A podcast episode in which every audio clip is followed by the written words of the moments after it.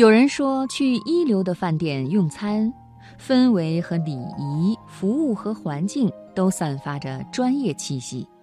自己在进餐的时候能够获得最大的愉悦和满足。因此，做任何事情都要努力地植入一流的标准，让自己变得专业、敬业。今晚接下来的时间里，我给朋友们讲一个故事，最高端和最低端，摘自《读者》。我一直很喜欢吃寿司，每周都要去附近的回转寿司店吃上几次，两千日元左右就可以吃得很饱，对我来说是很幸福的事情。可是有一次跟客人说起这件事情的时候，他说：“你这么喜欢寿司的话，应该找一个机会试一试银座两万日元一份的江户前寿司店。”当时我觉得不用去那么贵的地方，现在就很好了呀。可是慢慢又想，哎，要不就去试一次吧。这位客人跟我说，你要去体验一件事情最高端和最低端的水平，这很有必要。如果一直只去对自己来说价格正合适的店，那么这家店就会成为你的标准，你将体验不到别的东西。如果体验过最好的和最差的，那么自然就会明白中间的。知道了从上到下的区分之后，就可以更加明确地选择自己要追求的东西。比如说，今天想请久别重逢的亲戚吃好吃的，那么去比较高级的江户前寿司店吧。今天想节约一些，简单填饱肚子就好，那就去最便宜的回转寿司店吧。怀着调查和体验的目的，咬咬牙，自掏腰包去试试最贵的东西，也看看最便宜的东西到底便宜在哪里吧。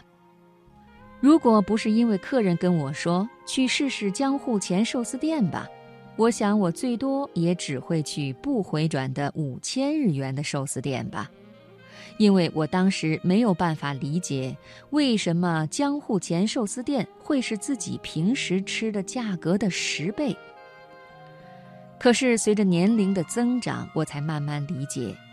两万日元的寿司自有符合其价格的价值。偶尔奢侈一下，去吃五千日元的不回转的寿司，其实和两千日元的并没有很大的区别。可是去吃两万日元的寿司，就真的有很大的区别。首先，周围坐的客人层次完全不同。点单的方式、吃的时间点和店主的对话，无不是经过千锤百炼的，十分考究。和吃回转寿司时默默地吃转到身边的寿司所不同的是，在那里店主会推荐给客人好吃的料理，而且他会根据客人的喜好和心情调整手握寿司的力度。虽然只是吃饭，但在这些讲究的人身边可以学到不少东西。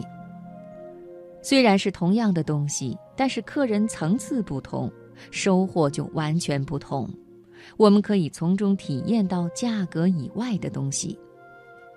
一流的店，氛围和礼仪、服务和环境都散发着专业的光芒，细节到位，食材的口感和触感让人回味无穷。价位很高的店，并不单纯是把客人的肚子填饱，而是通过提升店内的氛围和服务，使客人在进餐的时候可以获得最大的愉悦感和满足感。虽然没有必要每次都去那样的餐厅，但与其去吃四次五千日元的寿司，不如忍耐三次，然后去吃一次两万日元的寿司。这样做的收获会更多。植入一流的标准吧，让自己变得更加善于选择。